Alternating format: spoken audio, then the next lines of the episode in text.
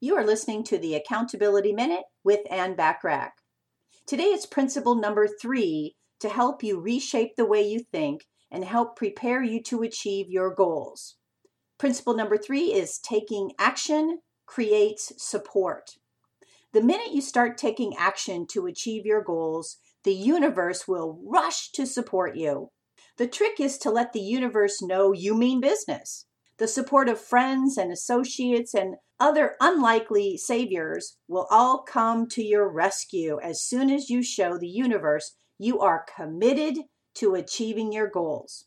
Note that I don't mean, quote, universe in the cosmic sense. People respond to you taking action.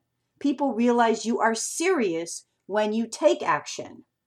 Tune in tomorrow for principle number four to help you reshape the way you think and prepare you to achieve your goals.